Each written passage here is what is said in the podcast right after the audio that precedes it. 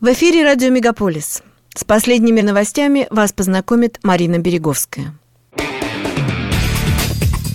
Радио «Мегаполис». Канадские новости. Либералы внесли долгожданный законопроект о помощи, направленный на оказание поддержки предприятиям, все еще не оправившимися от последствий пандемии COVID-19. На пресс-конференции в среду заместитель премьер-министра и министра финансов Христи Фриланд объявила о внесении законопроекта СИД-2, который намерен расширить ранее заявленные программы, а также предоставит адресную помощь предприятиям и их сотрудникам, столкнувшимся с проблемами в результате COVID-19. 19. Программа Kennedy Recovery Hiring Program будет продлена до 7 мая будущего года и будет доступна для работодателей, потерявших более 10% текущих доходов. Новая программа Local Lockdown Program предоставит предприятиям, которые столкнутся с новыми временными местными локдаунами, максимальную помощь, доступную по программе субсидирования заработной платы и аренда. В законопроекте также предлагается продлить Kennedy Recovery Caregiving Benefit и Canada Recover Sickness Benefit до 7 мая 2022 года, а также увеличить максимальный срок действия этих пособий еще на две недели.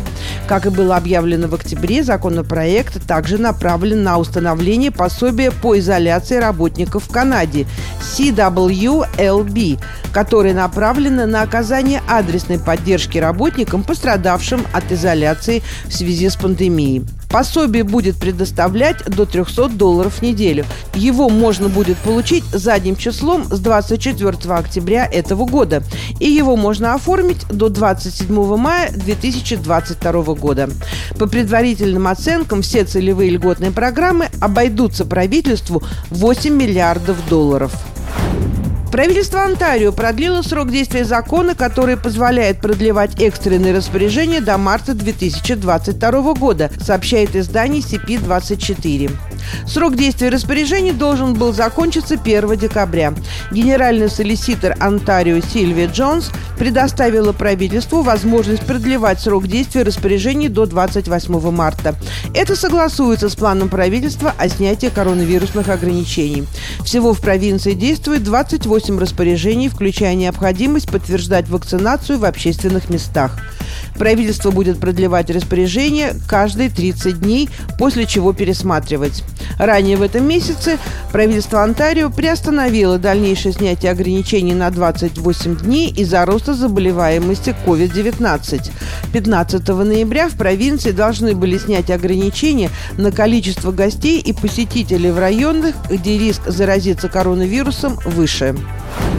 Окружной школьный совет Торонто предоставляет временное исключение из правила примерно 290 непривитым сотрудникам, которые в противном случае были бы отправлены в административный отпуск до тех пор, пока руководство не сможет найти временных сотрудников для выполнения их обязанностей. Положение о вакцинации гласит, что сотрудники, которые сообщили об отсутствии у них вакцинации, должны быть отправлены в административный отпуск без сохранения заработной платы, начиная с понедельника. Большинство из тех, кто получил временный иммунитет, это помощники для учащихся с особыми потребностями, воспитатели для детей раннего возраста и сотрудники столовой, которые наблюдают за учащимися, в том числе с дополнительными потребностями, или обеспечивают поддержку, связанную с безопасностью или здоровьем. Школьный совет отметил, что все сотрудники, в том числе с временным иммунитетом, продолжают выполнять все требования Министерства образования, включая регулярное экспресс-тестирование на антигены три раза в неделю для непривитых. Министерство здравоохранения Канады аккредитовало первую вакцину против COVID-19 для детей. Юные канадцы в возрасте от 5 до 11 лет теперь смогут получить две прививки Pfizer-BioNTech, но в меньшей дозировке, чем взрослые. Модерна для детей пока находится на рассмотрении. Согласно заявлению Министерства здравоохранения Канады, клинические испытания показали, что вакцина Pfizer на 95% эффективна в защите участников испытаний от COVID-19 для лиц от 16 лет и старше. Во вторник вечером НАСА запустила космический корабль, который должен врезаться в астероид. Цель миссии – проверить, можно ли сбить летящий космический камень с курса, если он будет угрожать Земле. Корабль, сокращенное название «Дарт», стартовал с космической базы Ванденберг на ракете SpaceX Falcon 9. Дарт будет 10 месяцев лететь к паре астероидов.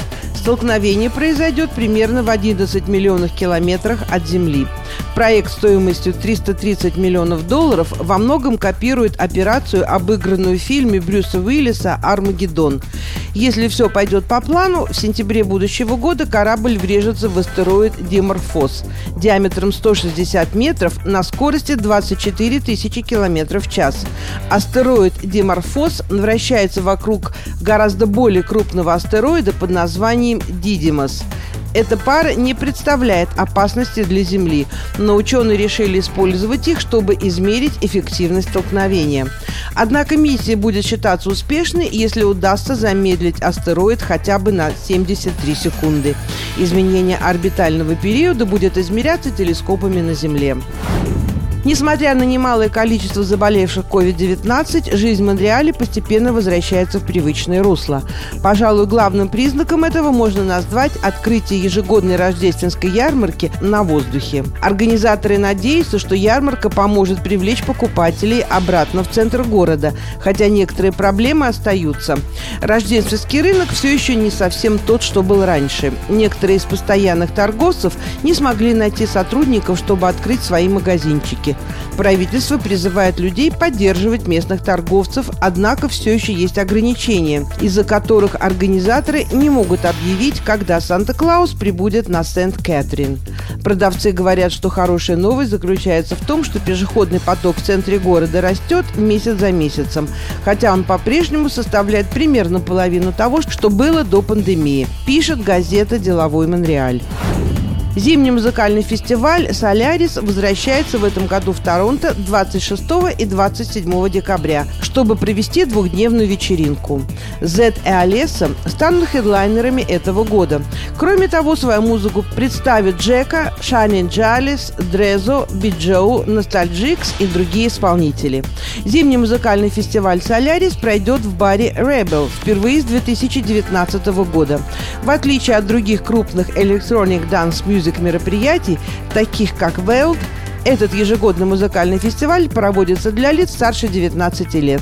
Стоимость билетов начинается от 175 долларов на оба дня фестиваля. На это мероприятие не продаются однодневные билеты, так что можно веселиться всю ночь напролет оба дня. Это были канадские новости на радио «Мегаполис Торонто», которые для вас провела Марина Береговская. Не переключайтесь.